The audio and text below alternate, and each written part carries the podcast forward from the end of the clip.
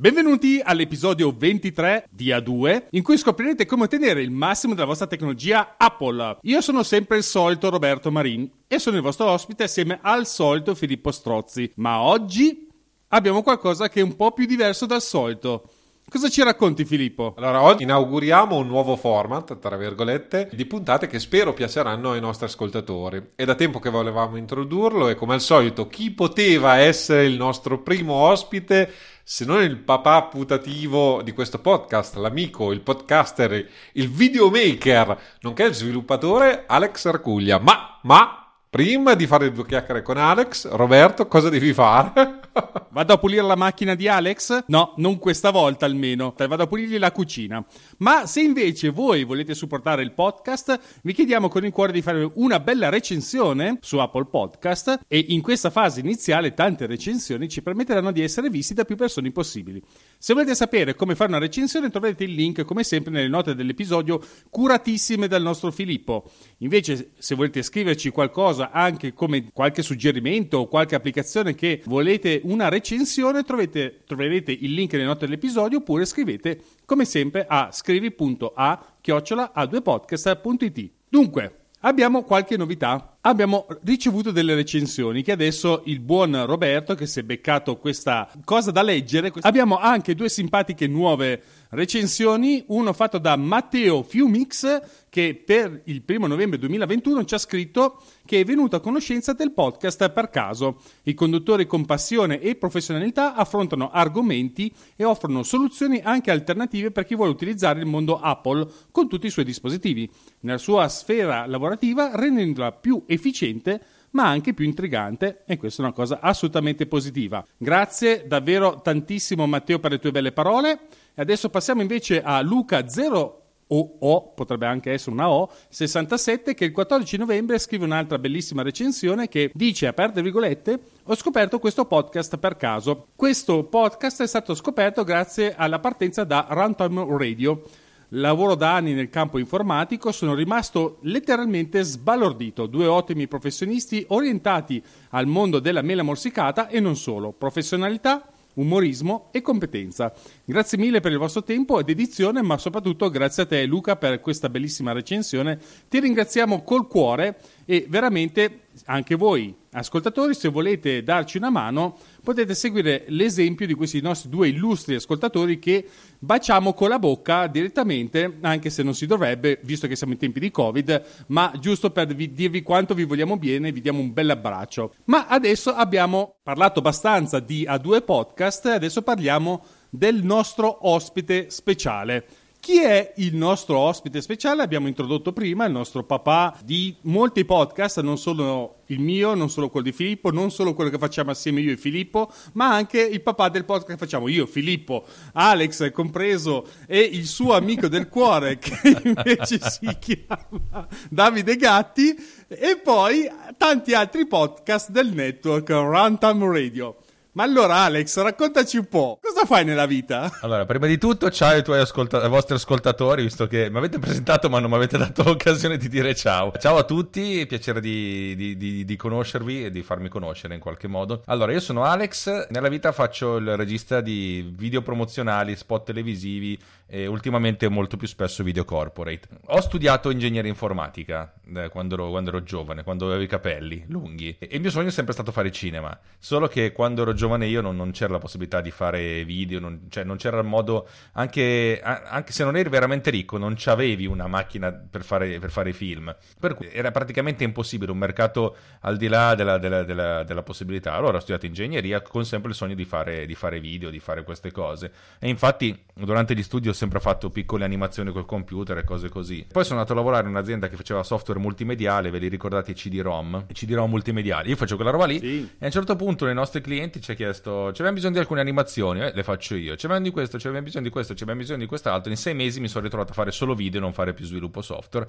Per cui dal uh, circa 97-98 la mia prima attività è quella videomaker a tutto tondo, perché nascendo dal basso faccio sì la regia, ma mi occupo anche e soprattutto del montaggio e anche delle animazioni e spesso e volentieri anche dell'audio, come sound design e a volte come quello che prende le tracce audio, le pulisce, le sincronizza, le mette a posto e, e fa, fa, queste cose qui. Dato che però sono comunque uno sviluppatore, cioè la, la, mia qualifica è più quella che quella di regista, io mi sono sempre sviluppato delle, delle utility che, che, mi aiutano nel, eh, nel, mio lavoro. Questo sempre, da, in tutti questi anni ho sempre fatto queste, queste cose. Ultimamente il lavoro da, da, videomaker era diventato, non dico più stagnante, però ce n'era un pochettino di meno. Col tempo libero, tra virgolette, sviluppato sempre di più e a un certo punto ho detto, sai che c'è questa roba qui che ho fatto, una delle mie prime app è talmente figa che potrei quasi pensare di metterla sul mercato. Allora mi sono messo un nuovo cappello in testa, quello tra virgolette di imprenditore, ma fa ridere come cosa. Beh, insomma, non è che fa tanto ridere, non è una cosa semplice fare l'imprenditore, però hai ottenuto dei, gra- dei grandi risultati, questo bisogna anche ricordarlo, perché tu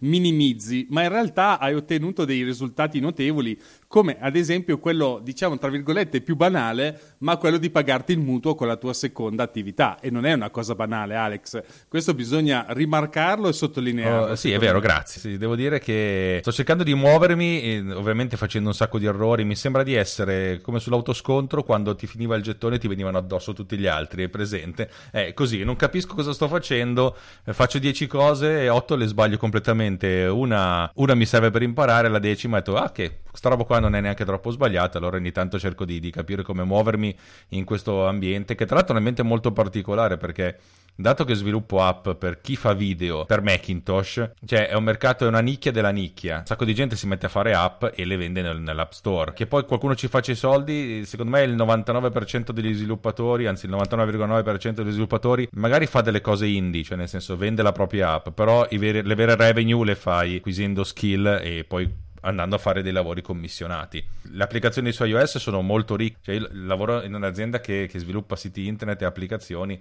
e le applicazioni corporate si, ci sono e si fanno. E lì si fanno, non dico che si fanno i bei soldi, però lì effettivamente la, la cosa ha un senso venderle direttamente nello store se non si hanno delle spalle veramente larghe, larghe, larghe, larghe, ci fa solo del male perché ci si scontra con altri 2 milioni di, di applicazioni che stanno lì e non sono 2000, sono 2 milioni. Per cui qualsiasi idea ti è venuta, cioè o sei veramente un pazzo scatenato oppure ce l'hanno già avuto in mente altre 100 persone e hanno già fatto una cosa o mille volte più bello, hanno comunque un sacco di risorse per fare marketing, comunicazione, per cui pensare di inventare una cosa, di proporla su, sullo store, diventare ricchi è un bellissimo bellissimo sogno, però mentre l'ambito dello sviluppo di app per, per Mac, di tool per chi fa il mio mestiere, perché io faccio delle robe che servono innanzitutto a me, e poi ho detto, vabbè, vediamo di pulirle un pochettino. Ha, ha, molti più spazi perché la gente dice che figuriamoci se mi metto a sviluppare applicazioni su Mac che non ce l'ha nessuno. Cosa che tra l'altro abbiamo scoperto che non è vero perché è, è, è uno dei computer più venduti al mondo, uno dei sistemi operativi, sistemi operativi più venduti e più amati. Nel senso, una volta che, che passi a Mac è difficile che torni indietro se non per motivi molto strani. Di conseguenza c'è, c'è, un mercato, quello c'è una sorta di mercato, il mio mercato è globale, nel senso io, il mio sito è tutto ovviamente in inglese, il mio mercato di riferimento sono gli Stati Uniti, ma anche worldwide. La Russia, per esempio, sembra, sembra, sembra strano, ma è uno dei mercati più forti per me. C'è un sacco di gente in Russia che usa le, le mie applicazioni, dove un sacco è qualcuno, non è che faccio paperone da paperoni. Sì, certamente, però bisogna anche ricordare che comunque hai avuto ben due interviste per le tue applicazioni su un canale molto verticale che parla, se non sbaglio, di Final Cut Pro. Sì, sì, lui è Richard, Richard, Taylor, è uno dei, dei, guru, forse non il più importante, però uno di quelli che fa più comunicazione, mi ha intervistato tre volte per tre applicazioni che, che, ho sviluppato e ogni volta che faccio qualcosa tendenzialmente si fa sentire, nel senso mi ritwitta. E devo dire che quando passo attraverso di lui, lui non è che abbia tantissimi ascoltatori, quando fa le dirette non sono tanti, magari le, le, le sue visualizzazioni non, so, non, arrivano a mille, però è un mercato veramente tanto verticale che la gente, dopo aver fatto una comparsata lì, c'è una certa risonanza. Ecco, eh, giusto per, per, fare un recap veloce per chi diciamo non è proprio del tuo settore, tu pre- prevalentemente il grosso diciamo delle tue applicazioni, poi ne hai fatte di vario genere, però sono definirli plugin per Final Cut Pro, cioè e per il software di montaggio uh, professionale Apple? Eh, eh, no, è, giust- è, giusto chiamarle companion app. I plugin sono una cosa che sta okay. dentro e scriverli non è così facile. Però sì, sono applicazioni che vanno in tandem con, con Final Cut, che è il programma di montaggio video sviluppato da, da Apple, che mm, a tre anni fa aveva venduto 3 milioni di copie. Cioè, che comunque 3 milioni di persone che hanno comprato la, la, la licenza. E sappiamo benissimo che ce ne sono tipo 20 volte tanto che lo stanno usando così. mm, di, di seconda mano, Alternativamente, ecco. mettiamola così. E le mie applicazioni sono relativamente economiche, infatti la più costosa adesso nello store eh, costa 15 euro. Devo dire che gli Stati- per gli Stati Uniti questi 15 euro sono come per noi andare a bere un caffè.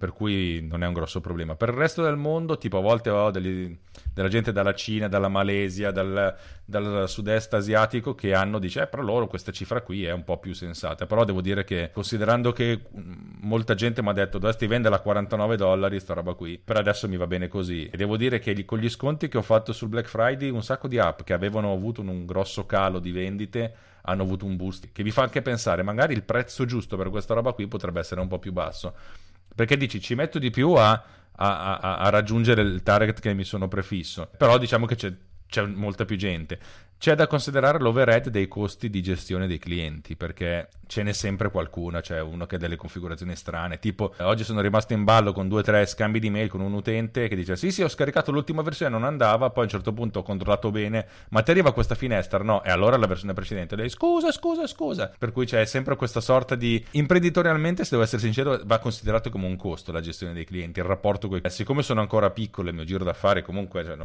cioè, non, non vado in giro con la Lamborghini e cerco di gestirla in maniera più, più sensata. Il giorno che avessi 10 volte il volume d'affari sì dovrei trovare il modo di, eh, di organizzare meglio questa cosa. No, no, beh, sicuramente tutta questa gestione adesso, eh, casomai alc- eh, alcuni non hanno ben presente cosa vuol dire, infatti anche tu mi raccontavi per esempio che l'App Store per certi versi è molto comodo perché ti toglie via tutta una serie di incombenti, tra virgolette, e puoi dedicarti allo sviluppo, però poi hai lo svantaggio del ta- dell'essere taglieggiato. Apple, ma anche i vincoli che impone poi Apple. Apple eh, ha dei vincoli. Il primo, è il, primo step è il 30%, che però dopo un anno diventa il 15% se non raggiungi un milione di euro, di dollari, che dici, ah, ah, ah, ah, ah, non è un problema mio.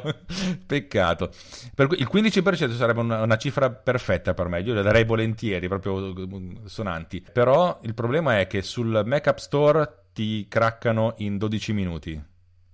13 se, se vanno a bere il caffè, per cui è un, veramente è, è- è- aprire le porte. Io ve lo dico, quando mi hanno craccato Bitmark, eh, un anno e mezzo fa, da quel giorno ho perso il 95% del mio mercato cinese. Ci- la Cina era il mio primo mercato, da quel giorno proprio verticale, per cui l'idea di avere un'applicazione craccata mm, non è che mi, mi ispira tanto. In più ci sono un sacco di vincoli su quello che le applicazioni possono fare e non possono fare. E le mie applicazioni sono abbastanza crude, cioè vanno abbastanza un po' in basso a livello di sistema operativo e Apple su queste cose è molto, è molto rompiscatole. Ultimamente è un po' più largo, però cioè, ci sono anche solo il fatto che se tu ti trovi un bug devi sottoporlo per, per il test da, da parte loro. E loro ci mettono su Mac 3-4 giorni 4 giorni di, di- e soprattutto vist- siccome sono molto piccole non posso fare tanto marketing opinione pubblica. Ma Alex, tu eh, sei un, ehm, uno sviluppatore chiaramente affezionato ad Apple, ma forse dovresti iniziare dall'inizio e raccontarci un po' qual è la tua storia con Apple, nel senso, quando è che l'hai conosciuta? Come sei arrivato nella- nell'ecosistema, chiamiamolo così, Apple, almeno e poi anche come hai visto sviluppare la storia di Apple, perché tu sei un utente, se non sbaglio, di lunga data, cioè non sei come me che sono arrivato l'altro ieri e sono arrivato praticamente nell'era post Jobs, essenzialmente io.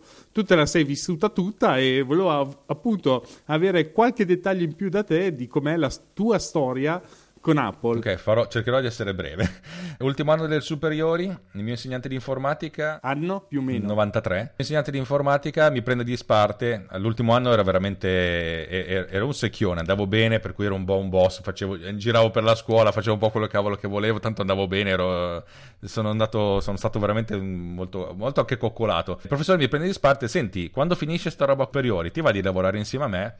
Figata, cioè nel senso mi offriva un lavoro. Luca Comazzi, che è un- uno dei, dei guru di, di Apple in Italia, il su- mio insegnante di informatica Ah, delle sì. superiori, mi ha dato il Certo. suo secondo Mac Santo con cielo. cui ho fatto, ho iniziato le prime cose. Inizialmente come giornalista e poi anche come sviluppatore. Ci ho sviluppato le prime cose, ci ho sviluppato il motore grafico di un gioco che cioè, in realtà è nato così. Io giocavo a Dungeons and Dragons con gli amici e ho fatto questo motore tridimensionale per visualizzare in 3D le mappe quando giocavamo. Una sorta di cosa, gliel'ho fatta vedere E lui è rimasto pensieroso, ha detto figata. Poi la sera dopo, mi, la sera stessa mi chiama Alex, devi farmi il motore 3D del mio gioco. E allora così è nata la, la, anche la, la scoperta della, de, della, grafica e anche dell'ottimizzazione, perché fare videogiochi è una cosa complicatissima. E allora non c'era la grafica 3D, non c'erano le schede, cioè lì era proprio tutti, ogni pixel era disegnato a mano con degli algoritmi iper ottimizzati, perché proprio... Eh, poi a quel punto della, di Apple mi ero innamorato, ho iniziato con System 7, ma ho usato anche il System 6 nel, ogni tanto, quando, nei primi giorni, quando trabaccavo le cose. Ho vissuto tutte le, tutte le, le ere, poi mi sono comprato un PowerPC prima serie, il 601, poi un, uh, un G3 un G4, ho avuto 2, 3, 4 portatili se non sbaglio, eh, MacBook. Il G5... Quindi ti sei già fatta la, la, prima transizione? Sì, sì, ho fatto la prima transizione tra 68.000 e PowerPC, che però è stata molto indolore. La seconda su Intel è stato, stata una bella mazzata, però in quel momento era, la, la, la nostra azienda andava veramente bene, avevamo clienti grandissimi ci siamo dotati di una rete di primi Power Mac Intel con i quali, oltre ad aver, dopo aver avuto un paio di G5, con i quali abbiamo costruito una SAN, Storage Area Network, non come la NAS, praticamente tutti i computer erano collegati in, fiber, in fibra ottica all'Xserve centrale della udite udite generosa capacità di 7 terabyte era, gra- gra- era tipo 40 kg di oggetto cosa che adesso c'è secondo me in questo robo in un oggetto piccolo così ci stanno 14 terabyte eh sì. perché facendo video sapete benissimo, il video è una delle cose, la cosa che occupa più spazio eh, in assoluto. E poi appunto l'ultima transizione a un Mac M1, un Mac mini M1 che abbiamo preso eh, ricondizionato perché in ufficio sviluppiamo comunque app, che devo dire che quando ho provato, lo, ho fatto tutte le configurazioni qui in casa e mi ha, mi ha abbastanza stupito perché veramente è una macchinetta piccola, però non fa un plissé, cioè nel senso ha, ha dei grossi, è, un, è, un, è, l'oggetto più piccolo, nel senso con 8 GB di, di RAM, 256 GB di, di, di hard disk, cioè proprio è il, il minimo che, che, si po- che, che, si poteva comprare. E però i grossi problemi li ha quando va a tappo di memoria e succede spesso quando il, il, hai due utenti attivi contemporaneamente.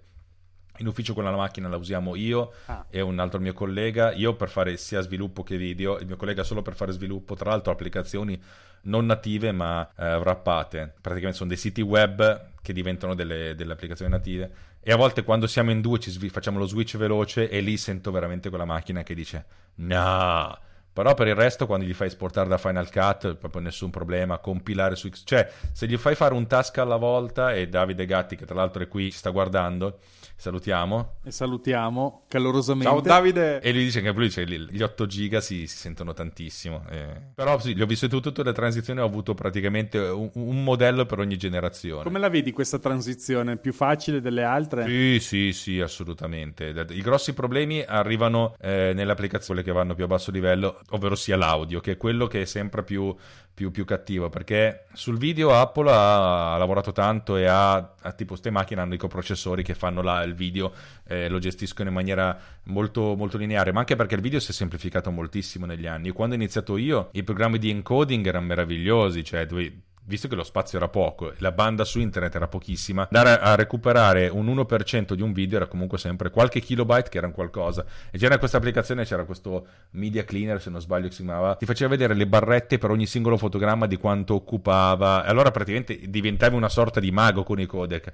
Adesso se tutto standardizzato, standardizzato si, si, utilizza MPEG 4 per qualsiasi cosa ed è decodificato e decodificato in tempo reale da, da questi hardware ma senza problemi. L'audio invece che è molto più stronza, cioè la gente pensa che il video sia cattivo, l'audio è molto più cattivo perché l'audio, ogni, ogni singolo intervento dell'audio cioè, ha una durata di un 50 millesimo di secondo, per cui c'è nel senso c'è un sacco di robe che devono avvenire contemporaneamente, tra l'altro il video se tu perdi un fotogramma non te ne accorgi neanche, in audio se perdi un centesimo di secondo ti dà un colpo bestiale, per cui gestire l'audio è un casino. Infatti, quello è gestito veramente sen- tanto, tanto, tanto a basso livello. Fino a due anni fa, quando tu guardavi il WWDC di, di, Apple, le breakdown session che parlavano di audio dicevano non usate Swift per fare audio, dovete usare il C perché altrimenti non è abbastanza performante. E dici con tutta la potenza di calcolo che hanno queste macchine ti dicevano devi abbassare di una tacca, stare più vicino al metallo possibile. Per cui quella è la cosa più difficile ed è il motivo per cui ogni volta che c'è una, una nuova versione del sistema operativo, tutto il, il sistema, sottosistema audio va alle cozze. Eh, l'audio è sempre un cattivo cliente, diciamo, nel senso che anche anche n- non si riesce neanche a capire tanto bene parlando tra comuni mortali, a differenza di un decibel che non è di un'unità ma è esponenziale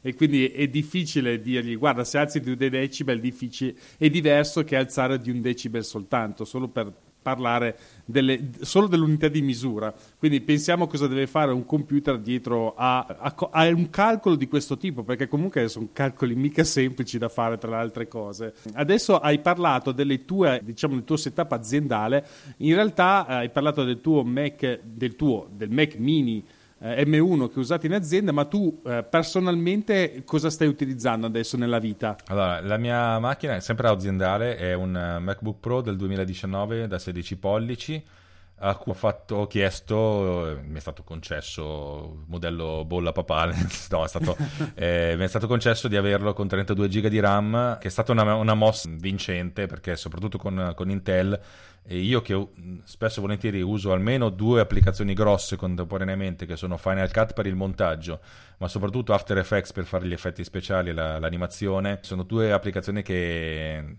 inglobano RAM. C'è solo un'applicazione più, più, più cattiva di queste, che è Google Chrome.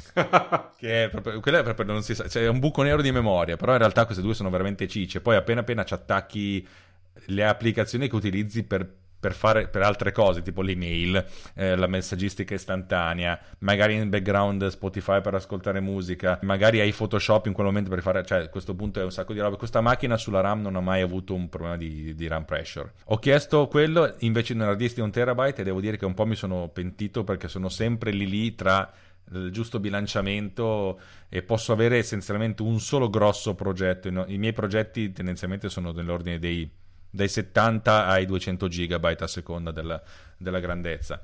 Oggi ho lavorato su un progetto da 450 GB di un video farmaceutico, però tendenzialmente l'ordine di grandezza è quello e di conseguenza riesco ad averne solo uno di questi qui, che è quello su cui sto lavorando in quel momento, altrimenti ho attaccato un hard disk esterno, un hard disk da 5 terabyte che ho comprato 85 euro qualche mese fa su Amazon, sai quelle offerte imperdibili, ho detto sì lo prendo, lo voglio e altrimenti per altre, alcune cose ho un paio di SSD che, interni che però ho messo in un guscio di quelli da pochi euro da, su AliExpress collegati in USB 3 vanno, l'USB 3 va più che bene per questo tipo di cose cioè, il grosso problema è sempre la questione è un oggetto che è, staccato per cui lo prendi dentro, non gli rompi le scatole, più la problematica fisica di, di, del collegamento che la, la, problematica della velocità. Un'altra domanda che ti volevo fare è questo simpatico MacBook Pro, ne parliamo sempre tanto bene di Apple, ma in realtà ti ha dato qualche grattacapo con il suo cacchio di thermal throttling eh, infame. Allora, io devo essere sincero, io sono uno che potrebbe essere che va a fare il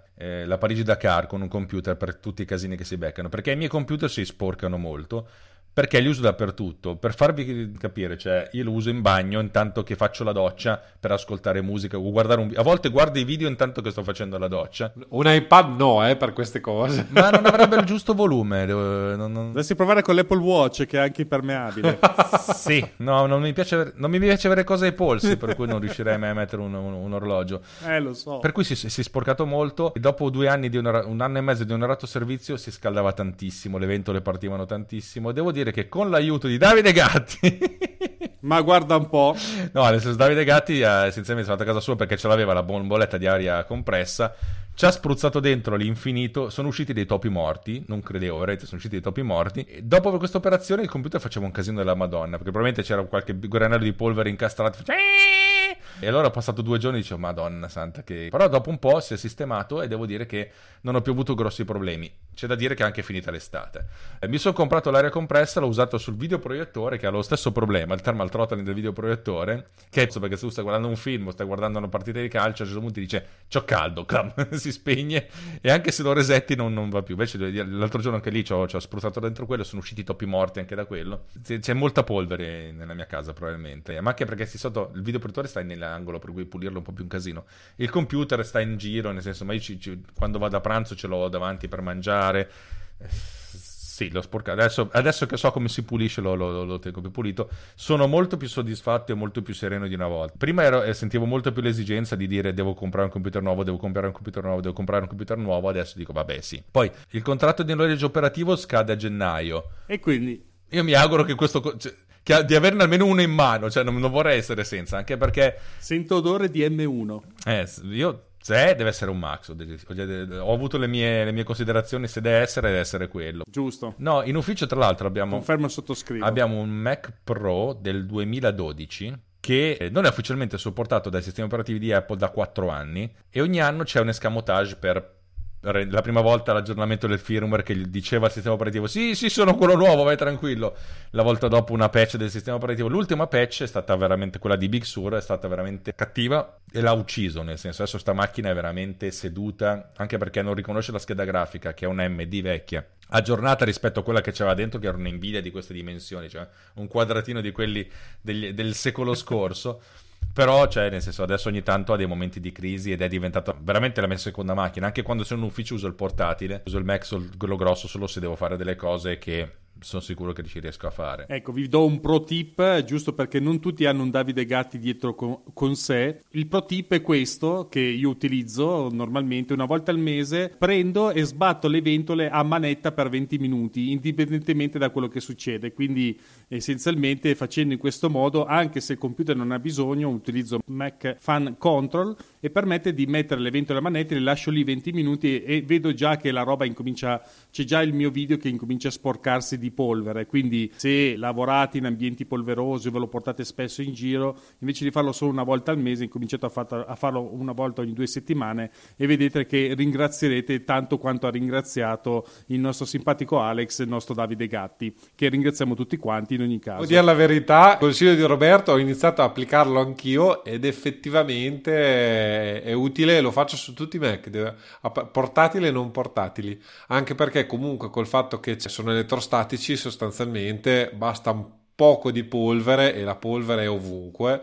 E poi, vabbè, in città è una roba imbarazzante. Si, si fa presto a riempirli di schifo. E ovviamente, ecco, i Mac, secondo me, uno dei difetti, chiamiamoli così, è che sono silenziosissimi. Cioè, Apple tira il massimo eh, per non far partire le ventole. Però a volte è un po' eccessivo. Io mi ricordo ancora una volta che a un certo punto ho sentito la ventola partire e ho visto la sbuffata di fumo uscire dall'iMac. E ho detto: Che cacchio è successo? E, e mi sono preoccupato perché ho detto: Qua è bruciato. Poi è andata avanti e ho detto: Vabbè, allora tutto a posto. Eh, si vede che era la prima volta che. Poi, vabbè, il mio lavoro non surriscalda particolarmente la macchina perché io faccio videoscrittura, quindi non è che faccio delle cose clamorose. Eh, però sì, c'er- c'ero rimasto abbastanza male, ecco. Detto questo, io il consiglio di usare l'aria compressa, cioè la bottiglietta costa 3,50 euro su Amazon. Non ve la possono spedire nei locker perché essendo un oggetto che se trattato male esplode, te la possono portare solo a casa. Ho scoperto facendo questa cosa qua. Però effettivamente quella roba lì, eh, spruzzandola in, in entrambi i sensi, ovviamente a computer spento, sia dove l'aria, l'aria entra, cioè dai lati, sia da dove esce, cioè da dietro, io lo consiglierei perché effettivamente quella ha veramente tanta potenza, una potenza che le ventole normali non possono avere e di conseguenza cioè, es- esce, esce veramente quei- qual- qualche po' di polvere esce e quella più, più solida, cioè non esce proprio il fumo, proprio esce proprio la roba e quello veramente mi ha cambiato la vita e bisogna essere un po' delicati, andare avanti un po' di volte, l'ho fatte per 5 minuti per lato e dopo veramente questa cosa qua mi ha cambiato la vita, cioè a saperla avrei fatto un, un anno prima. Ma dici un po' invece, oltre al Mac utilizzi anche altri hardware Apple, cioè nel senso sistema iOS, iPad, hai un iPhone, che, che fai nella vita nell'ambito iOS? Allora, mi sono comprato un iPhone 12 Pro ricondizionato prima dell'estate. È stata una mossa economicamente sbagliata perché averlo fatto dopo, dopo il lancio dell'iPhone 13 avrei pagato molto meno, ma ho deciso voglio portarmi soltanto un oggetto piccolo per fare le fotografie. Il che è stato interessante perché mia moglie ha detto no, porta anche la macchina fotografica che fa le foto più belle, tanto la tieni tu nel tuo zaino. L'ho usata per 5 foto nella- dallo stesso identico punto in Alto Adige e per 0 foto in Sicilia, per cui quest'anno un chilo e mezzo nella- sulle, sulle- sulle spalle per un, per un be- beato cavolo. L'iPhone 12 Pro a livello fotografico fa paura. Non, non oso pensare come sia il 13, ma fa delle foto meravigliose e veramente, veramente, veramente belle. C'è da dire una cosa: ultimamente lo sto usando anche per fare i video. Ho girato un videoclip, ho girato eh, due video che sono andati ieri in questo evento che hanno riscosso mo- molto successo. Cioè, adesso lo sto usando proprio al 60% iPhone, 50, 40% macchine fotografiche. Problema che adesso, che ho adesso, devo dire che forse ci vorrebbe una macchina più potente, che mi sono detto, oh, sono un professionista, giriamo a 10 bit, cioè in HDR, non l'avessi mai fatto, cioè i file pesano praticamente identici, però Final Cut dice Nah, non riconosco sta roba qui. L'hai fatto tu praticamente. Per cui bisogna ogni volta che si fa un video in, in HDR con l'iPhone in Final Cut bisogna andare a forzargli Color Space a 2020, che, che è fondamentalmente il, il, modo di interpretare i colori della, la dico in maniera molto semplice. Eh, mettila semplice. Perché altrimenti bravo. vedi un oggetto veramente con, non, non, illuminato, cioè sovraesposto all'infinito e mi sono detto, oh mio Dio, ho rovinato tutte le riprese. Poi a un certo punto ho detto, ma no, ma io le vedevo giuste. Poi lo guardo nel telefono, no, nel telefono si vede giusto. Ho detto, vabbè, sarà il Color Space, allora bisogna andarli a mano nei setting della, del clip. È l'ortore della verità però ti dà quel minimo di controllo in più che effettivamente probabilmente quando giri in green screen, quando fai delle cose in cui hai bisogno della correzione di colore veramente cattiva o degli effetti speciali molto, eh, molto precisi funziona, però per il resto cioè, per le persone normali, ma anche per me gli 8 bit sono, vanno più che bene. E devo dire che però sono, a fare video sono delle, sono delle macchine spettacolari e l'idea di mi piacerebbe per pure curiosità provare un 13 per vedere come, come funziona la questione della profondità di campo perché essendo fotografia, anzi videografia computazionale, cosa di cui sono un grande fan, non sono per niente un purista, a me interessa l'immagine, come viene fatta. Uh, va benissimo. Cioè, il problema è sempre capire come vengono gestiti i contorni più delicati, cioè i capelli. Ho fatto delle riprese a una, una donna che aveva i capelli ricci e l'idea di su uno, sfondo, su uno sfondo molto lontano, l'idea di avere lo sfondo più separato mi piaceva tantissimo, però se poi l'effetto è che vedo il blur attorno ai capelli, mm, cioè questa cosa qua o si fa benissimo o non si fa.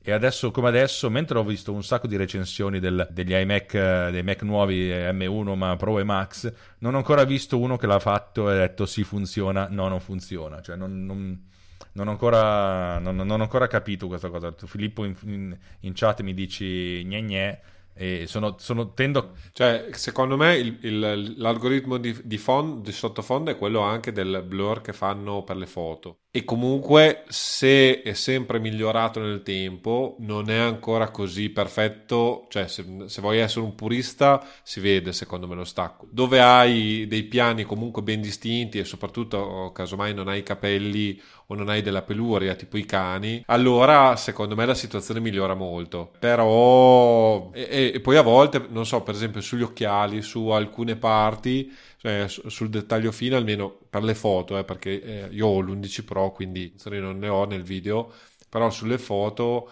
vedo che ogni tanto l'algoritmo non non è perfetto, ecco, mettiamola così. E, e, in grafica in movimento credo che sia ancora peggio. Eh, allora, questa cosa, tutta questa ricerca, uh, Apple ha puntato molto sull'intelligenza artificiale, tutti i suoi chip hanno più del 50% della, della, della, della potenza di calcolo solo per la, l'engine Neural Engine. Apple però non inventa niente, cioè non c'è mai stato un paper di Apple che di un algoritmo nuovo, di una ricerca nuova. Cioè, Apple utilizza robe che hanno fatto altri e poi ci costruisce attorno l'hardware per, per velocizzarle. Cosa, stessa cosa che fa Google con i processori Tensor, eh, che sono anche nei, nei cellulari. L'algori- gli algoritmi di separazione dei piani, che si chiamano di segmenti, segmentazione, sono gli stessi da diversi anni. E come tutte le cose, soprattutto sull'intelligenza artificiale, l'idea è più hai potenza di calcolo, più sta roba è raffinata. Però questo algoritmo in particolare, più di un certo livello, secondo me non ci arriverà. E non ci arriverà Apple in persona perché uh, mentre altri, altre aziende, Google per prima, ma anche quelli di, di Prism,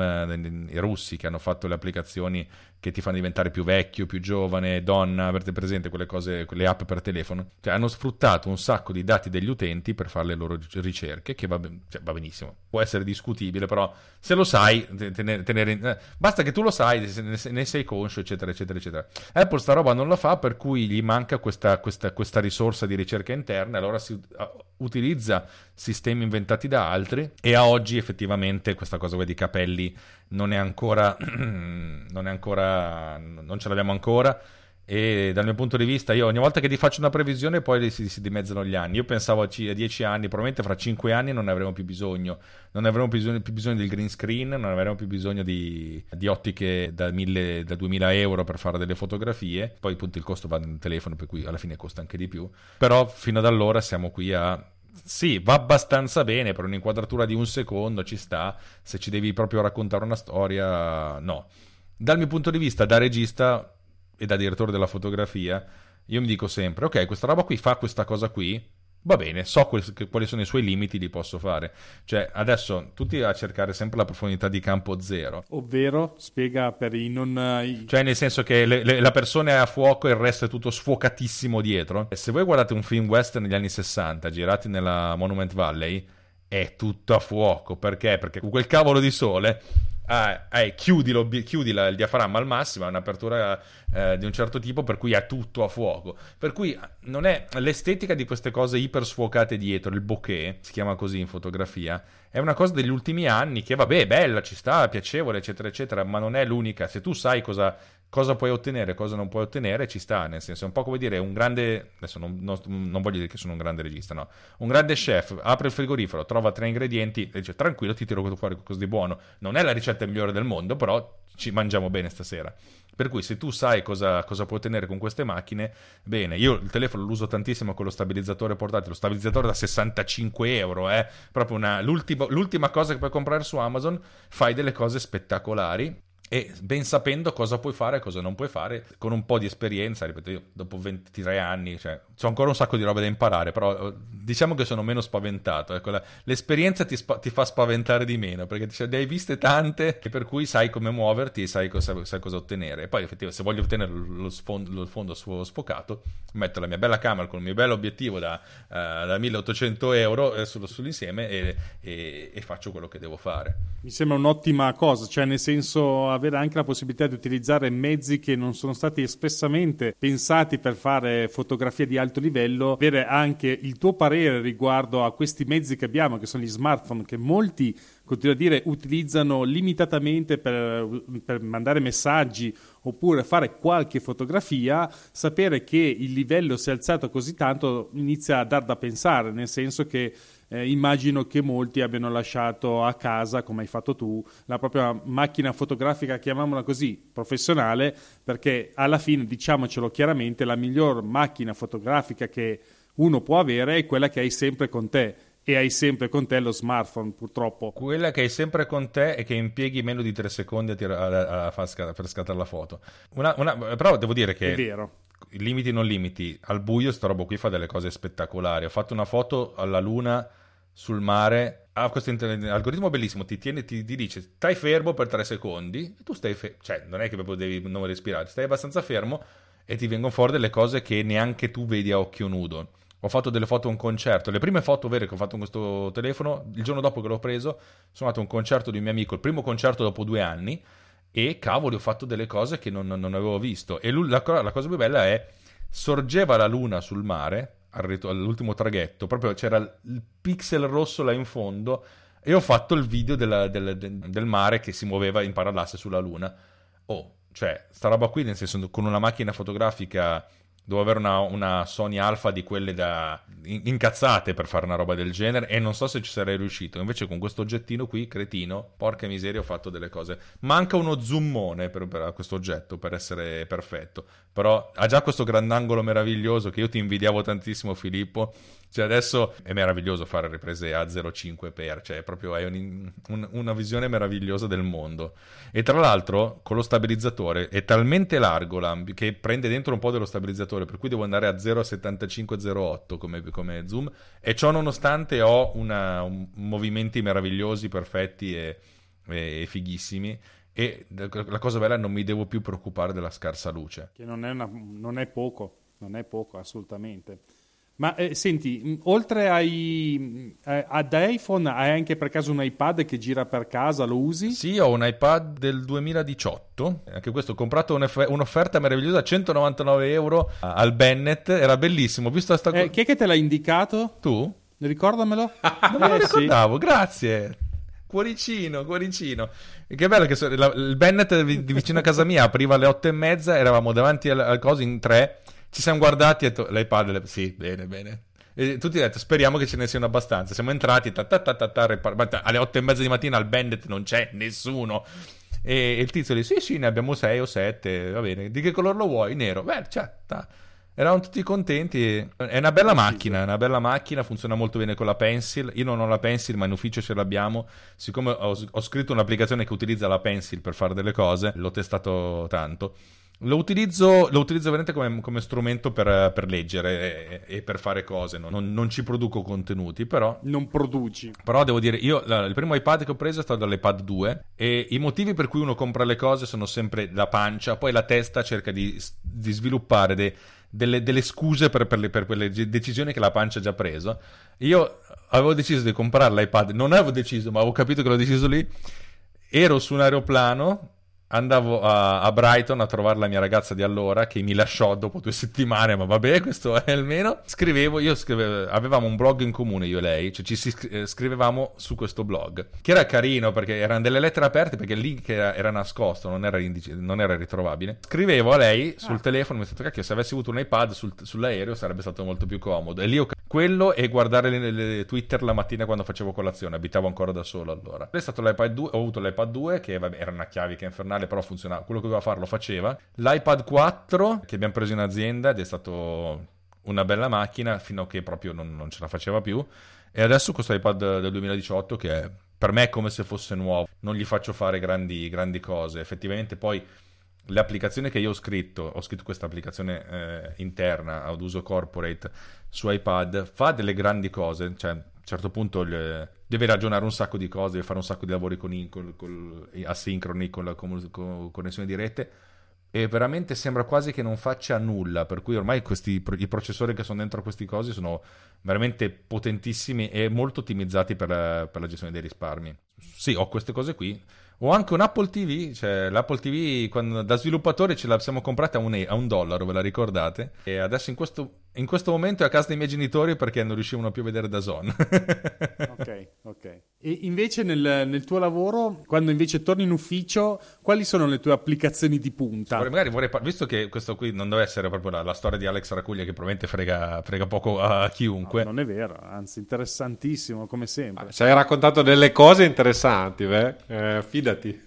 Se voi vedeste la mia bar, quella, quella che c'è in basso, sì. ci sono un sacco di icone, un, un po' di queste la mie. La doc, esatto.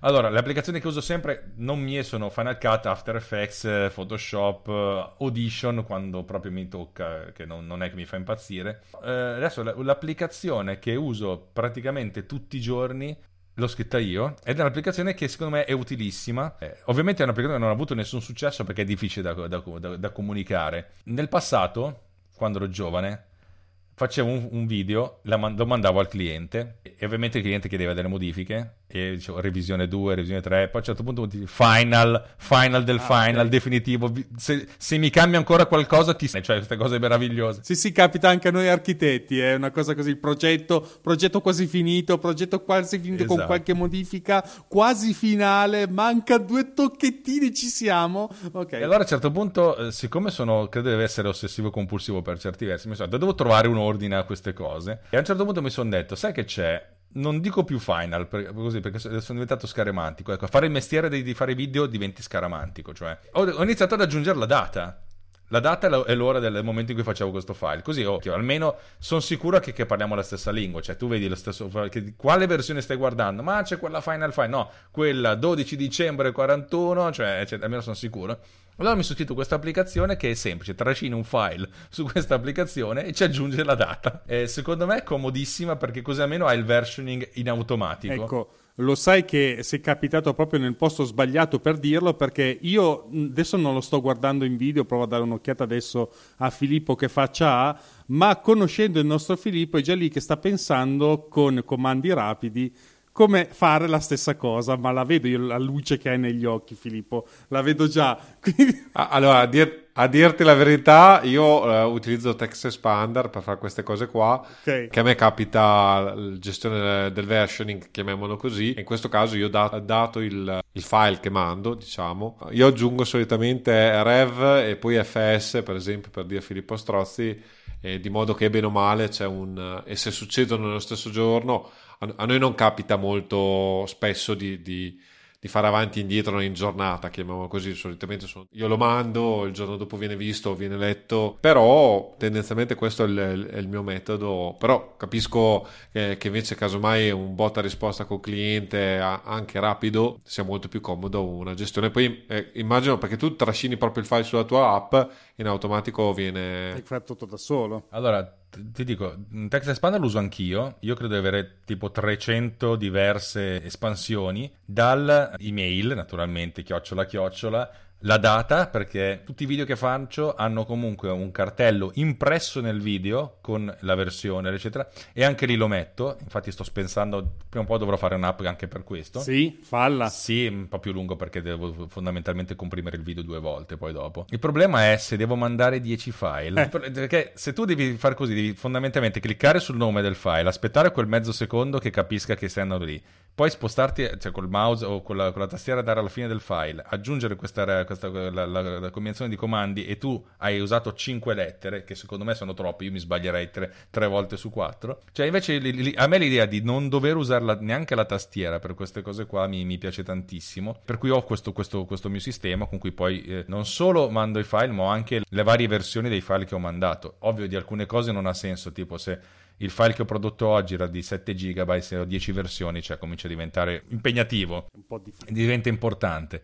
Però per i preventivi, per i documenti, ma anche veramente i, tutti i filmati, anche quando li carico su YouTube, ci metto sempre sta cacchio di aggiunta perché mi, mi, mi fa comodo. Io dico sempre, se tu fai lo, il timestamp di qualcosa nel nome, quel file automaticamente diventa univoco. Per esempio, quando faccio i filmati, camere, eccetera, eccetera, alla fin fine i filmati hanno MVI, underscore e una, quattro cifre diverse. Per cui quel file lì è un file, so che è un file video fatto magari da quella camera perché so che la, la sintassi è quella lì però magari che ho l'ultima volta che ho girato avevo due telecamere, due camere, eh, l'iPhone, una GoPro mm. e in più se tutti questi file erano GoPro, GoPro 1, GoPro 2. La prima cosa che faccio è aggiungere un prefisso. Qui utilizzavo fino a qualche, qualche tempo fa a Better Finder Rename, che è un'applicazione di renaming di file praticamente trascinavo questi file e automaticamente ci mettevo header, come in testa, il, il nome del cliente e il nome del progetto e poi in coda la, la, data. E poi mi sono scritto un'applicazioncina che fa questa roba qui, per cui adesso è diventata... È un'applicazione che a seconda del nome del file aggiunge la, o toglie le estensioni, prefissi e suffissi, che mi aiuta tantissimo perché così almeno so che quel file lì anche senza aprirlo so che il file di quel progetto lì, di quella roba lì, girato quel giorno lì, perché è una cosa che succede spesso a chi fa video, è che i progetti... Ah, non solo a chi fa video, eh. no, ma anche a chi fa render. È una cosa, una cosa importante, quando fai video, mentre quando fai un file di Photoshop, il file di Photoshop alla fine occupa tipo 300 giga perché ha dentro tutto, tutti i livelli, tutte le grafiche, tutte le cose. Quando fai video non è così. Final Cut puoi scegliere di farlo, io scelgo di non farlo perché voglio avere sott'occhio le cose. Per cui i progetti di Final Cut e anche quelli di After Effects sono molto snelli perché hanno un riferimento, nel senso, anche perché no, un progetto occuperebbe centinaia di gigabyte. Quelli di, di Davide Gatti infatti occupano così, ma perché lui eh, non, fa le, fa, non fa le cose come le faccio io. Per cui hai un riferimento, hai un puntatore a quel file lì. E a volte ti capita di spostarti, magari prendi il progetto, lo metti su un hard disk esterno per poterci lavorare da casa e hai le cose che hanno una struttura che è leggermente simile ma non è identica alla struttura di cartelle. E allora se Final Cut ti dice dove sta il file MV001 e tu dici cercatelo tu. E lui dici ne ho trovati tre. Anzi neanche di, cioè, il primo che ho trovato te lo, te lo, te lo attacco. E magari il, file 001 di un altro progetto che non c'entra assolutamente niente. E una volta che hai fatto sta roba qui non puoi più tornare indietro. Nel senso torna alla versione precedente. E eh no ormai è questa qui cioè attacchi. Per cui per me la nomenclatura, cioè il, file, il, fatto che un file sia assolutamente univoco, è fondamentale per il mio lavoro perché finisco per perdere, la, perdere, la, perdere dati. Come, è quasi come non avere un backup. Per cui io sono molto talebano in questo. Ogni volta che avevo uno stagista o cose del genere, gli facevo un corso. Il tipo, se sbagli, ti arriva la cinquina. Perché... e devo dire che quello eh, li ho, li, ho, li ho, educati tanto bene. Perché essere, essere, molto paranoici, diciamo che dormi un po' più tranquillamente. Sono d'accordo. Ma senti un po', che nome ha questa tua applicazione? Che non ce l'hai ancora detto. Ah, questa applicazione si chiama Date App. Credo che costi un, un, un euro, cioè 0,99. Perché è un'applicazione assolutamente. Caffè. Me, utilissime, però cioè, fa questa roba qui ed è... Tutte queste mini applicazioni, queste mini utility le ho messe dentro tutte in questo grande pacchetto di, di applicazioni dove sono tutte le mie applicazioni in un, in un unico bundle che se acquistate separatamente costerebbero 90 erotti dollari di solito, euro e di solito la vendo 49,99 così, cioè tipo al 50%. e ti trovi tutte queste utility sceme, piccoline, che tendenzialmente mi sono scritto per me perché sono, sono pigro. Allora, eh, la mia filosofia di vita è, se tu devi fare un lavoro una volta ci stai attento, lo controlli, la seconda volta ci stai attento, lo controlli, la terza volta ti può scappare la, la, la distrazione, la quarta volta ti sei rotto le scatole e, e, e, te la perdi. Per cui quanto più possibile io riesco ad automatizzare lavori ripetitivi è un bene ma non perché sono pigro, perché met... se, se, conto il tempo che ho impiegato a sviluppare un'applicazione, non lo, non, lo, non, non lo, non, lo, utilizzerò mai per fare questa cosa qui.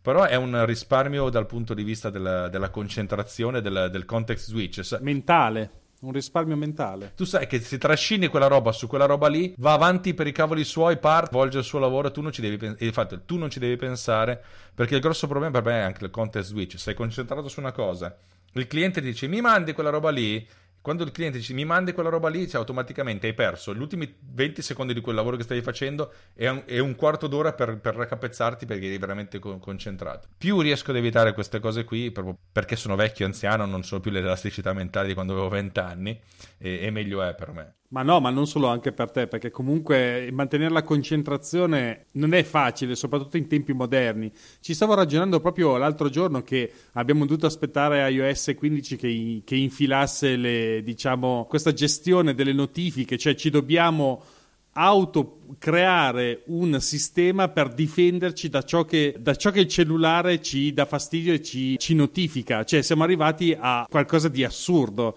Cioè, io ho un cellulare che ha al suo interno un sistema che permette di azzittire le notifiche che mi deve dare il cellulare. Siamo a questo punto, cioè siamo veramente allo sbando. Quindi la, la concentrazione in questo tempo moderno non è così banale mantenerla. Poso completamente quello che hai detto, che momento, nel momento in cui ti chiede il cliente qualcosa, tu eh, ti devi per forza eh, staccare dal tuo lavoro e sono momenti preziosi. E ben vengano queste applicazioni, perché tra l'altro mi, ci raccontavi, almeno noi sappiamo perché qualcuno di noi fa anche il beta test alle tue applicazioni, alzo la mano Anch'io ogni tanto.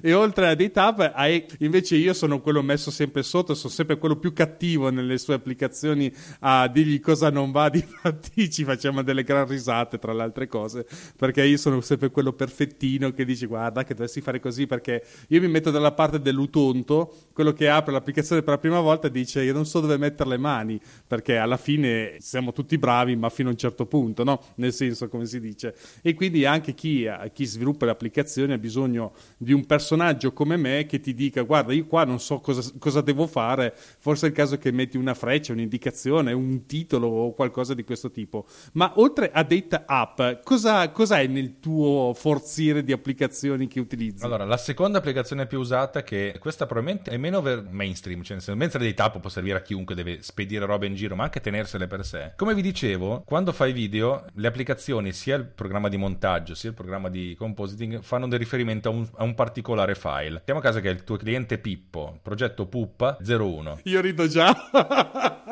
se, questo, se questo file è un video catturato, un documento, una cosa, cioè una cosa statica, non è un problema. Il problema è che a volte ci sono dei lav- semi-lavorati. Io faccio così, in After Effects preparo delle composizioni che fanno dei video brevi, da 10-20 secondi, e poi questi video brevi da 10-20 secondi vengono tirati dentro in, After, in Final Cut per il montaggio. Però questi video qui possono cambiare perché possono essere aggiornati, posso lavorare un'altra volta, aggiungere una cosa, togliere una cosa, per cui quel file lì che ha quel nome in realtà è un file che deve cambiare nel corso del tempo ma non ha senso mettergli la data perché ogni volta che magari aggiorno sto file dovrei, dovrei fare tutto lo sbattimento di cambiare, rilinkare. E allora tendenzialmente questi i file intermedi hanno un, fa- hanno un, nome molto preciso, cioè nel senso cioè Pippo Puppa 01, vuol dire che non è che c'è una cosa fatta a caso, c'è proprio Pippo Puppa 01. After Effects quando crea una composizione ti dice composizione! E tu dici no, prima ci metto il nome in modo che sia almeno in qualche modo quel file lì sia univoco. E deve stare in quella particolare posizione, cioè io una cartella cartella di render. Per ogni mio progetto la cartella dei render di After Effects ha dentro 7-8 sottocartelle a seconda del tipo, se sono effetti speciali, se sono dei retime, se sono delle stabilizzazioni, correzione del colore, motion graphics, animazione, testi, cioè a seconda del tipo della natura c'è una sottocartella, per cui metto le cose in quella cartella lì. Però ad After Effects, per mia comodità, io renderizzo sempre in un'unica grossa cartella che si chiama cartella di render, a seconda della, della posizione eh, o sulla scrivania, proprio per, per comodità, sul portatile o su un hard disk collegato interno della, sul desktop, su cui renderizzo tutto. Per cui ogni volta che After Effects renderizza per qualsiasi progetto va sempre a finire lì. E ci, ci va a finire anche la, la, il file pippopuppa01. Visto che questo pippopuppa01 è la versione nuova, devo sovrascrivere quella precedente e devo allora aprire il progetto pippopuppa01, aprire tutte le cartelle, ricordarmi se questa roba qui è una motion graphics, è una, un'animazione, è, una, è un testo animato, cioè perché sec- molte cose possono essere entrambe. Allora ho scritto un'applicazione molto semplice che, che si chiama Seek and Replace. Praticamente in Seek and Replace tu gli dici la cartella del progetto, cioè il progetto Pippo Puppa, e gli dici qual è la, la root di questo progetto. Tu trascini un file qualsiasi nella parte sotto e lui va a cercare tutte le, le ripetizioni di questo file all'interno della, della, del progettone e fa la sovrascrittura, cioè praticamente aggiorna la versione che è molto comodo perché puoi averne più, più, di una copia o avere diverse cose. Per esempio, in Final Cut il progettone è Pippo Puppa con questo file esterno. In alcuni casi, non sto qui a spiegare i motivi per cui succede, secondo me è sbagliato, Final Cut se lo tiene comunque anche al suo interno, per cui tu magari lo sostituisci nella tua cartella dove, dove, la, dove puoi accedere però in quella interna no. Allora dici perché la nuova versione non si vede vedo ancora quella vecchia versione? Perché lui impancia quella vecchia. Dice, invece la mia applicazione è proprio, proprio, cattiva, va a beccare tutte le sottocartelle, anche quelle nascoste, per fare questo tipo di sostituzione. E, e questa cosa che mi è, mi è, comodissima perché così, facendo così, non devo guardare io, non devo pensare, non, cioè, la mia pigrizia mentale, ma non ho voglia neanche di stare lì perché perdere a volte magari ci metto 20 secondi a renderizzare e tipo un minuto e mezzo a trovare dove devo andare a sostituirlo. Così invece è tac, dritto come, come un fulmine, lo faccio in automatico, puoi impostare tanti, tanti progetti quanti vuoi.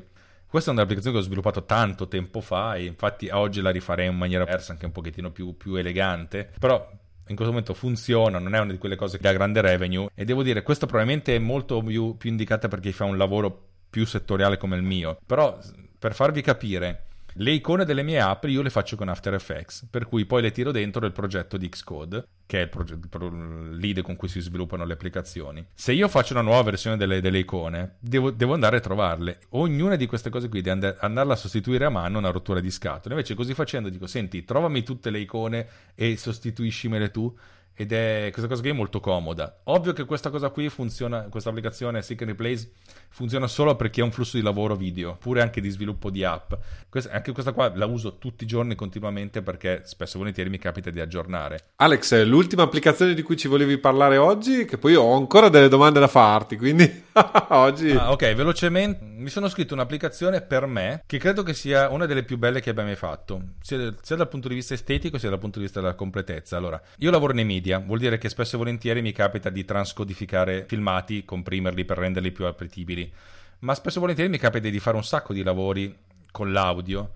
Eh, tipo convertire una traccia stereo in mono, oppure separare le tracce, oppure convertire immagini, eccetera, eccetera, eccetera. Mi sono scritto un'applicazione che racchiude tutto questo perché ce ne sono tantissime che lo fanno, ma la maggior parte fa o solo audio e video, però non gestisce la questione delle immagini. Invece io mi sono fatto una sorta di coltellino svizzero che mi sta dando delle grandi soddisfazioni personali, non lo sta vendendo neanche una, cioè proprio perché è difficile da, da far capire quali sono i plus di questa applicazione, però diciamo che ha un sacco di utility dentro, oltre al fatto che è molto più veloce di, di altre applicazioni che, che, si usano per fare la transcodifica, per esempio eh, Compressor, quella di Apple, è molto bella, molto ricca, eccetera, eccetera, però tu puoi impostare un, un preset di default che di solito è il mio MPEG 4 per i clienti, però magari ha delle particolari esigenze per un cliente che lo vuole una risoluzione più bassa, eccetera, eccetera. Allora prepari questo preset, trascini il video, devi selezionare tra tutti i preset quello che, che ti serve, trascinarlo, cioè è sempre una rottura a livello di pensiero, una rottura di scatola. Allora la mia applicazione è semplice anche con questo puoi definire i tuoi preset, però diventano dei grossi bottoncini su cui puoi trascinare i file. Quando trascini i file, quella ti si occupa di convertire e puoi impostare tanti workflow diversi, tipo i file convertiti, aggiungigli la data, per esempio, magicamente, oppure aggiungigli un suffisso eh, oppure mettili in una sottocartella, mettili in una sottocartella comune, cioè per ognuna di queste cose si possono impostare un sacco di preferenze comodissime per, per quel tipo di lavoro. E soprattutto è molto comodo dal mio punto di vista per la transcodifica, per, anzi come utility tra media diversi, cioè se tu trascini un file video su un settaggio audio ti, estrapola, ti tira fuori la traccia audio, oppure trascini un video su formato di compressione dell'immagine e ti chiede quali fotogrammi di questo video vuoi, vuoi estrapolare, che credetemi è una di quelle cose che ti cambia la vita perché se lo devi fare Final Cut devi andare sul fotogramma che ti serve, selezionare esporta, poi andare su un altro fotogramma e di default te lo sovrascrive quello precedente. Se lo fai in After Effects è lungo, invece così facendo è immediato, veloce e solare. Trasfer- tra- trascini un formato di vettoriale come Illustrator te lo permette di salvare in PNG o in JPEG, oppure di convertire in PNG o in JPEG una, una WebP, che sono quel formato di, del cavolo inventato da Google per le immagini, che legge solo Google il suo cavolo di Chrome. Cioè non puoi usarlo per nient'altro al mondo. E invece così è noto. Ho scoperto questo formato con la DAD perché la maestra ci mandava i, i file in, in questo formato tremendo perché usava Google Drive ovviamente e io ho dovuto fare tutta transcodifica a mano delle lezioni della maestra. Eh, adesso, adesso c'è, c'è, la mia app che, che, fa questa cosa qui. L'ultima cosa che ho aggiunto è il PDF. Adesso la, converti PDF in immagini Uh, di solito lo si fa in Photoshop, si trascina il documento in Photoshop, apri, eh, si apre Photoshop, cioè hai bevuto il primo caffè, ti, tira, ti, ti, ti fa vedere tutte le, le, le immagini che vuoi, che vuoi, convertire, scegli il range, eccetera, eccetera. Insomma, una volta che devi fare questa roba qua, hai, hai, passato veramente 2, 3, 4 minuti a fare questo lavoro. Invece questo è molto comodo, trascini il file, ti apre una finestra e dice le vuoi convertire tutte?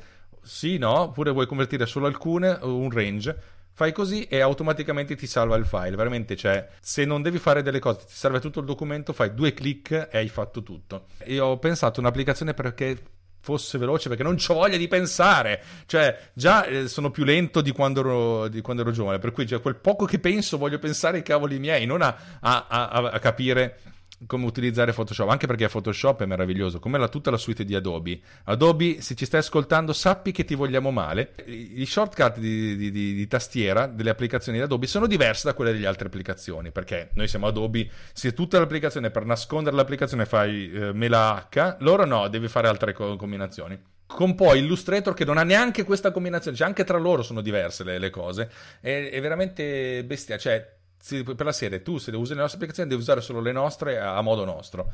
E dal mio punto di vista devi essere grato all'ambiente che ti circonda e cap- capire soprattutto il tuo utente che non ha tempo, non ha voglia di inventarsi cose nuove. Io sono contento che Photoshop nell'ultima versione ha eh, neural filters che mi, fanno, che mi cambiano il paesaggio da, da, da primaverile a, a, invernale. Queste sono figate che mi separa benissimo il soggetto, che mi fa diventare più sorridente una persona. Cioè queste sono figate. Que- io voglio usare Photoshop per fare questa roba qui, per fare tutte queste transcodifiche, queste cose qui in artura di scatole. Ecco, l'unica cosa che manca alla mia applicazione e non sono ancora riuscito a implementare implementare decentemente è un motore di, che comprima i video in formato GIF o GIF, meglio GIF. Il mio benchmark è appunto Photoshop che ha un motore di rendering delle GIF spettacolare. Tutte, tutte le altre soluzioni che sto cercando di trovare non, hanno, non arrivano neanche a un, a un briciolo della, della, della, qualità di Photoshop, per cui per adesso quella roba non c'è e ancora lo faccio a mano. In questo caso siamo, i miei beta tester principali sono Luca Pianigiani e Giovanna Sala. Gio, te la ricordi? Oh, certo, salutiamo tra l'altro. Esatto, il WebP per esempio me l'hanno tirato dentro loro. Ho detto, ma senti, ma per caso la tua app converte anche WebP? No. Dopo due ore, adesso sì.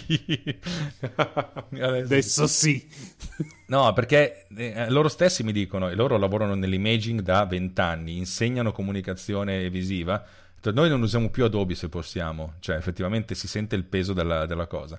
Io devo essere sincero, After Effects lo adoro, ha delle idiosincrasie, ma lo adoro, però sembra sviluppato da un'altra azienda, perché tutte le altre applicazioni sembrano boh, farraginose, complicate, molto grosse, molto, molto, molto, molto grosse, cioè per la serie un transatlantico per, per andare, per fare la traversata del, del, lago di Garda, per dire, cioè, mm, cioè ci sono queste, queste, queste cose di dimensioni, infatti non dico che le app devono essere tutte minuscole che fanno una cosa sola, però dovrebbero, non lo so, c'è, c'è modo, c'è, tra questi due estremi c'è, c'è qualcosa. Poi io eh, Adobe Cloud lo odio, cioè è una roba che devi installare per installare le applicazioni, se no non ti si installa le applicazioni, eh, poi cerca di fare delle cose che non capisci mai che cosa cerca di fare. No, no, io a un certo punto eh, io usavo solo Acrobat Reader eh, Pro per le mie esigenze. Che è già troppo. Eh, però oggettivamente è un dramma, è un dramma. In questi giorni sto usando molto Acrobat, eh, Acrobat quello che permette di fare i file PDF. Credo che sia l'applicazione più bagata del, del mondo, veramente ce n'ha di tutte. È lenta come la, come la morte. E si, ogni tanto si pianta così, ma proprio bellamente. Dici, cavolo, mm, veramente, veramente fastidioso. Ha un'interfaccia utente, vedete, cioè la, la serie è, è, una sfida che tu lo possa usare. Sentite qua. Allora, ragazzi, adesso voi mi spiegate perché nel, sul mio hard disk, do, con tutte le applicazioni che uso per la progettazione edilizia, cioè stiamo parlando di far stare sulle case, finite quelle, la prima che occupa di più al mondo chi è?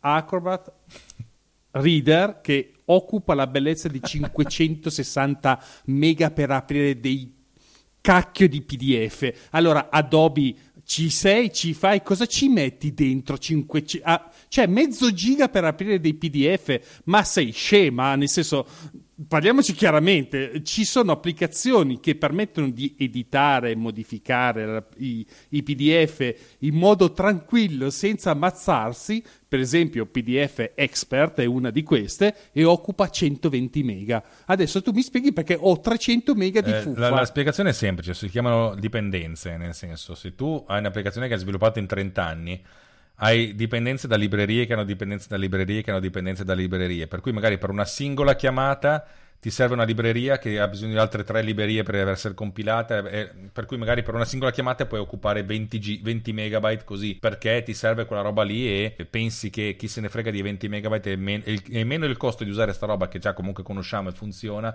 piuttosto che andare a riscriversela da zero. Dal punto di vista dell'ingegnere del software è così. Tutto vero, tra l'altro, perché ne parlavo appunto su Snap Architettura Imperfetta di niente meno di Autodesk che in questo momento è un po' in difficoltà che non vediamo un AutoCAD nativo per M1 perché appunto AutoCAD nato più di vent'anni fa delle chiamate che fanno paura e non sanno più come girarlo, nel vero senso della parola. E hanno dei problemi a gestire questo popò di programma che è nato praticamente quando io ancora bevevo il latte, ancora un po', ma vabbè, questi sono problemi di Autodesk, ma immagino che dal punto di vista dei programmatori non sia proprio semplice e tu immagino che me lo potrai tranquillamente dire e confermare. Ma mh, adesso tornando al nostro argomento principale, cioè Alex Racuglia, abbiamo parlato fino adesso che fai il programmatore, ma non fai solo questo, fai il papà dei podcaster, dei, po- dei poca- podcaster e non fai solo quello, fai anche dei podcast, ma tu hai una filosofia tua, ovvero che hai, hai inaugurato un nuovo filone, diciamo, in questa palude dei podcaster che devono essere per forza in studio con le pareti insonorizzate, con il microfono e via discorrendo, tu hai preso una strada diversa nel vero senso della parola e hai inaugurato un nuovo filone, ovvero il podcaster, di cui sono stato anch'io precisamente uno di quelli che lo ha fatto fino a quando andava in giro in macchina e non aveva tempo, un altro è Davide Gatti, un altro sei tu e ci devi raccontare qual è questo filone. Simone Pizzi mi ha detto fai un podcast in cui rispondi alle mie domande di tecnica, di tecnologia. Va bene ma non c'avevo mai tempo di rispondere. Siamo negli anni? Mm, 4 anni fa, 4-5 anni fa credo. E ho fatto le prime 6 puntate in casa, ma ne facevo una al mese perché non c'avevo... Mm, non è tanto una questione di tempo, è il, il tempo giusto. Cioè avere quella 30, 40, 50 minuti in cui sei a casa e puoi fare quello che vuoi, parlare ad alta voce, eh, senza che qualcuno ti chieda cose, senza essere interrotto. A un certo punto ho detto, senti, faccio un esperimento, lo registro in macchina così ti do una risposta, utilizzando l'iPhone 6. Devo dire che facendo un po' di riduzione del rumore, ho detto, è accettabile. Ho sentito dei podcast registrati da YouTube, perché magari c'è gente che fa le comunicazioni e registra esattamente lo Skype, che si sentivano peggio. E da allora uh, sono andato avanti a dire, ma sai che c'è, lo faccio in macchina, anche perché poi in macchina uno ha, è, è veramente un un ambiente di grande libertà. A parte il movimento del rumore del motore, cioè la macchina un, sarebbe un ambiente perfetto per registrare perché i sedili sono tessuto per cui assorbono, cioè non c'è praticamente riflessione se non nei vetri. C'è una bella acustica. L'acustica è veramente comoda. Sono andato avanti a, a, registrare questi miei pensieri liberi, senza, senza script, cioè so cosa devo dire cerco di raccontare delle storie, parlando decentemente al telefono, tenendolo bene, poi passando a un microfono, provato, ne ho provate di tutte.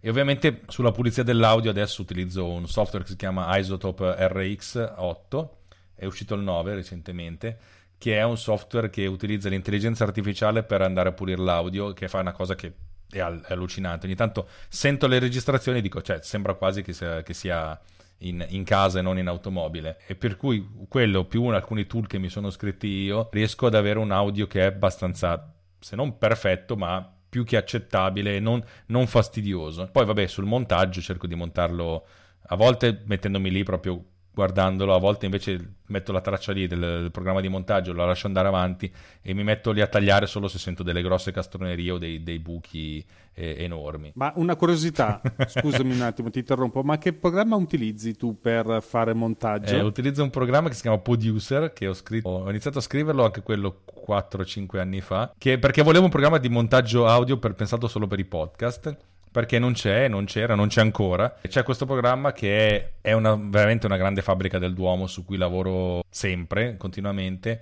è in evoluzione, è in vendita, però è una di quelle applicazioni che non pubblicizzo tanto perché non me la sento ancora pronta per essere, per essere utilizzata. Per esempio Filippo l'ha usato, poi l'ha abbandonato per tornare... No, no, allora io, io eh, lo apprezzo, l'ho usato non esiste per iPad ed è quello là.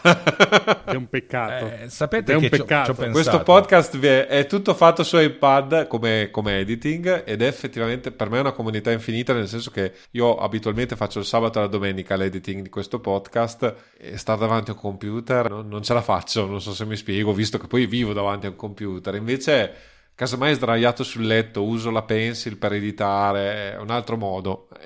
Ma, ma non, eh, non, critico il no, tuo programma, ma... anzi, è, è, veramente un bel programma. No, adesso diciamo, eh, io parlo da utilizzatore che dunque sarà 120 puntate che lo utilizzo, quindi insomma qualche ora l'ho usato e devo dire che ho visto l'evoluzione dall'inizio ad, a, a, quello che utilizzo ora a, a novembre 2021 e ragazzi le ore che mi ha fatto risparmiare questo programma non lo sa nemmeno Alex perché no, so. io sono riuscito a, a, mantenere una cadenza settimanale del mio podcast grazie al suo programma perché la mia parlata è un po', è un po particolare, faccio un sacco di tagli, ne faccio davvero tantissimi perché lascio anche tante pause per farmi venire anche in mente le parole giuste e quindi con questo programma che ha delle particolarità come quello del taglio dei silenzi ad esempio o anche ad esempio quello di modificare il picco di entrata o di uscita all'interno di un taglio eh, della traccia audio. Quindi vi permette, eh, per esempio, se riprendete la parlata dopo una pausa, è facile che iniziate con un tono o più basso o più alto. E grazie a questi eh, diciamo queste piccole maniglie che si vanno a creare sulla onda audio voi potete alzarlo abbassarlo in modo tale da rendere i due tagli essenzialmente a, allo stesso livello audio e conseguentemente a chi ascolta non se ne rende conto ha tutte queste piccole cose, come ad esempio la facilità di prendere e inserire eh, il tappeto sonoro, modificarlo, inserire anche esempio delle... Il mio, il mio, podcast è molto particolare perché inserisco tante musiche ta- e qualche taglio qua e là, viene molto molto comodo perché appunto si riesce a inserire anche delle pubblicità. È facile inserire delle pubblicità perché appunto grazie a questo programma io inserisco la pubblicità e il tappeto sonoro si ferma prima che inizi la pubblicità, in modo tale che ci sia anche un po' di ducking sia all'ingresso che all'uscita. Sono tante di quelle piccole funzionalità che rendono facile anche per chi come me non è stato assolutamente un mago dell'audio ha reso possibile creare un podcast come Snap ad esempio quindi secondo me mi rendo conto che per te Alex è stato un lungo calvario perché l'abbiamo più o meno vissuto assieme, cioè l'abbiamo vissuto assieme lo sviluppo di questa applicazione, dei, dei, problemi che dava, di come riuscire a trovare la soluzione migliore, la grafica e via discorrendo. Ma bisogna dire che io dal mio punto di vista sono estremamente soddisfatto di questo programma e non passerei ad altro appunto perché mi toglie tanto di quel tempo che non avete idea. Per fare un podcast ci vuole davvero tanto tempo. Voi non ve ne rendete conto, ma eh, loro mi annuiscono perché sono entrambi podcast, so bene che voi lo capite, ma chi è dall'altra parte pensa che sia abbastanza semplice mettersi davanti a un microfono e parlare. C'è dietro un lavoro prima di preparazione della puntata, ma poi soprattutto della creazione del, della puntata, dei tagli,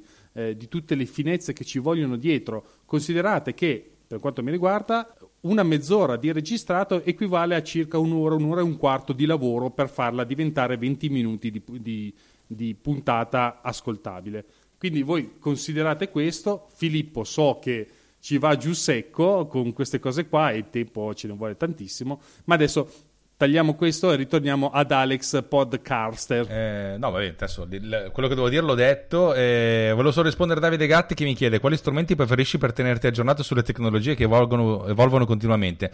Ma guarda, credo di avere qualche, qualche, canale YouTube qualche sito che, che frequento. E più, più, che altro altri podcast, uh, podcast americani che discutono di tecnologia, per cui se qualcosa mi è sfuggito mi arriva. Ma con Twitter eh, ho, ho, una mia lista di gente che dice delle cose interessanti, per cui è molto facile che quando esce una nuova versione di un'app o quando quando c'è qualcosa di, di nuovo. Non sono, non sono, uno che scopre co- tante cose nuove, per cui mi sono fatto una sorta di mio elenco personale che mi viene fuori ormai, ormai in automatico su Twitter, su YouTube, per cui è difficile che ci sia qualcosa di, di, di rompente senza, senza, che in qualche modo non, non venga informato con una bella stellona. Oh, c'è questa roba, sappilo, sappilo. Dirti esattamente che cosa non lo so. Il fatto che quando Apple fa qualcosa, miei, tutte le persone che seguo su, su Twitter uh, urlino al, migra- al, miracolo, diciamo che me ne accorgo abbastanza anch'io. Invece io giro con la stessa domanda a Filippo, tu invece cosa utilizzi? Allora, io sono diventato talebano, uso solo RSS. Twitter non lo uso più, cioè ogni tanto ci vado, ma raramente. Questa è la mia fonte principale. Ho capito. No, adesso per dire, in questo, le ultime due settimane non ho aperto Twitter perché non ci ho avuto tempo. Di solito Twitter lo uso, lo uso quando proprio ho un attimino di tempo libero. L'ho aperto gli ultimi 5 giorni per fare la, la, la, promozione delle mie app durante il Black Friday. E mi sono accorto che avevo una coda tipo di 1500 robe da leggere. A un certo punto ho detto, vabbè, scorro fino all'inizio. Mi sono perso qualsiasi cosa, lo sbarco dell'uomo su Marte probabilmente, ma va bene così. Direi che a questo punto abbiamo rubato abbastanza tempo ad Alex, che peraltro secondo me deve andare a fare delle cose. e quindi esatto, esatto. No, però volevo, volevo solo fare una, un piccolo pensiero per, per, i vostri ascoltatori. Ho preparato un codice sconto, un coupon per il mio e-commerce per tutte le mie app eh, fino al 31 gennaio utilizzando il coupon A2 Podcast e poi ovviamente cioè, è scritto proprio a due podcast tutto attaccato, ma troverete i riferimenti, li, li, dà anche Filippo, e avete il 30% di sconto su tutto quello che comprate, cioè divertitevi. Potete comprare una, un utility o comprarvi Producer. no, però nel senso... Grandissimo Alex. Grazie Ale. Grazie davvero per questo grandissimo regalo che fai a tutti quanti, anche a noi compresi, tra l'altro. Adesso mi metto lì e ti compro tutte le app con... Ma andate a quel paese, dai. Cioè, eh, quando un amico mi compra un'app, io ci sto male, veramente. L'altro giorno, veramente, una persona che conosco ha preso... Ma sei scemo! Dimmelo, ti, ti tiro dietro i codici seriali al volo. Vabbè, vabbè, sei troppo di buon cuore, diciamoci la verità. Ascolta un po', Alex, adesso siamo arrivati un po' verso la fine della puntata e come sempre tocca a me un po' tirare le fila. Dove troviamo Alex Racuglia? Lo troviamo su Altimedia, il sito dove praticamente è il suo sito principe dove ci sono tutte le applicazioni che crea Alex. Possiamo trovarlo su un tre podcast, ma ce ne sono, penso, altri, al- anche altri spazi nel mondo eh, come Comparsata oppure come Dietro le Quinte. F- citiamo i più famosi. Tecnopills. Tecnopills, TECHNO Pills, che è il mio flusso di coscienza digitale, è molto particolare, cioè o lo si odia o lo si ama, di solito lo si odia senza grossi problemi, ma non mi interessa perché lo faccio più che altro per me stesso e poi dopo se qualcuno ascolta la registrazione sono contento. Guarda che noi ti ascoltiamo, sì, quindi... Cuoricini, cuoricini, vi lovo tantissimo. E poi ho il podcast che spesso e volentieri faccio con Roberto, che è MDB Summer Radio che è il nostro podcast di musica che è, è un po' in... Uh, Torneremo. È un, addorm- è un, po in ibernazione perché sia io che lui abbiamo veramente... Voi sapete che il mondo finisce due volte all'anno, a luglio e a dicembre. Quest'anno per me è iniziato a settembre la, la, la, la tirata. Devo essere sincero, io sono contento perché dopo t- tutti i mesi di lockdown i nostri clienti più, più, più, grossi, che sono delle case farmaceutiche, mi occupo spesso di comunicazione per le case farmaceutiche, eh, sono tornati all'arrembaggio e mi sono detto, ah, settimana prossima forse respiro, oh c'è un video da fare per una settimana, va bene, infatti sono molto felice che ci sia il ponte di Sant'Ambrogio, per cui farò 5 giorni a dormire o a guardare serie televisive, per cui il, po- il, po- il poco tempo, ma più che il poco tempo, è anche la poca energia, cioè uno dice potrei anche dedicare un'ora e mezza per sta cosa, però vorrei farlo con l'allegria, non sentendolo come un peso. Allora dice, vabbè, con calma. Poi dopo c'è Natale, Natale si recupera. Ma non vi preoccupate, MDB Summer Radio tornerà, ve lo dico io. Eh, sì, sì. Poi abbiamo un altro podcast, se non erro. Il vino lo porto io. Ah, giusto, è vero, che scemo. Tra l'altro, adesso notizia, non, non dovrei dirlo, ma eh, nella prossima stagione, dall'anno prossimo, 2022, stanno, stiamo, stanno arrivando le sponsorizzate, cioè ci spediscono le bottiglie di vino fighe. Sega, questo sì che è un bel risultato, caro Sì, Alex. sì, sì, devo essere Come se a me sincero. mandassero i Mac oppure mi mandassero i programmi da provare. Sì, tutte cose che ti mandassero le case, pensavo. Pensavo che ti mandano le case. a me mandano le fotografie. La fotografia, tieni, questa qui è la fotografia che Esatto, devi provare. esatto. Grazie, molto Beh, sì, effettivamente, per certi casi, per certi versi, è come se mandassero da provare eh, l'iPhone 13 Pro. Cioè, siamo, siamo lì, eh, sono- Eh sì. siamo molto in fibrillazione. Eh sì, e questa è, è una cosa che non riesco, a cap- non riesco a capire quanta poca lungimiranza ci sia in Italia, perché in realtà ci sono dei podcast, io parlo del- dal, dal mio punto di vista, al di là del numero di ascolti, ci sono dei podcast che parlano delle stesse cose che parlo io e sono sponsorizzate dalle ditte di cui parlo anche io. Quindi io lo faccio gratis da Pirla, mentre gli altri si fanno pagare per parlarne. E quindi eh, eh, veramente qua in Italia c'è un- un'aberrazione di questo tipo, in America invece funziona decisamente meglio, diciamo che il business eh, funziona meglio. Sono molto contento di questa notizia del vino lo porto io che venga sponsorizzato, vuol dire che c'è luce, quindi c'è qualcuno che ci crede e sono molto molto ben contento. Sì, qui devo dire, essere sincero, qui è la, la persona... Il podcast funziona, è uno dei più... Non è che ce ne siano molti, è il fatto che c'è Marco Barbetti che è una sorta di personalità a, a parlarne, per cui ha, ha un sacco di contatti diretti. La cosa bella è che Alessia Sulli l'ha, l'ha iniziato a dire così, pur parlé. Ma senti, sai, c'è una cosa qui, potrebbe interessarvi? Eh, ma sì, sì. Tendenzialmente sono... cioè, gli, altri, gli altri due sommelier, cioè mia moglie e il- lo chef, eh, quando ogni volta che arriva una notizia, eh, ricalzano, fanno la ola per dire figata. Cioè, anche perché un paio di vini non ne avevano neanche mai provati, per cui è, è molto, molto interessante. Però questa roba qui non ditela a nessuno, cioè 2022.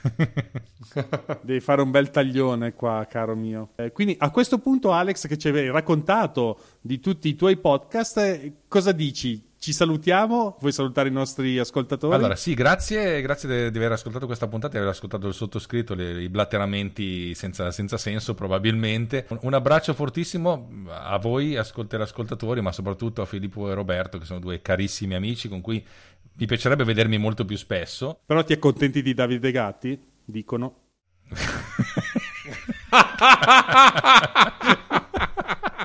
oh Gesù santissimo.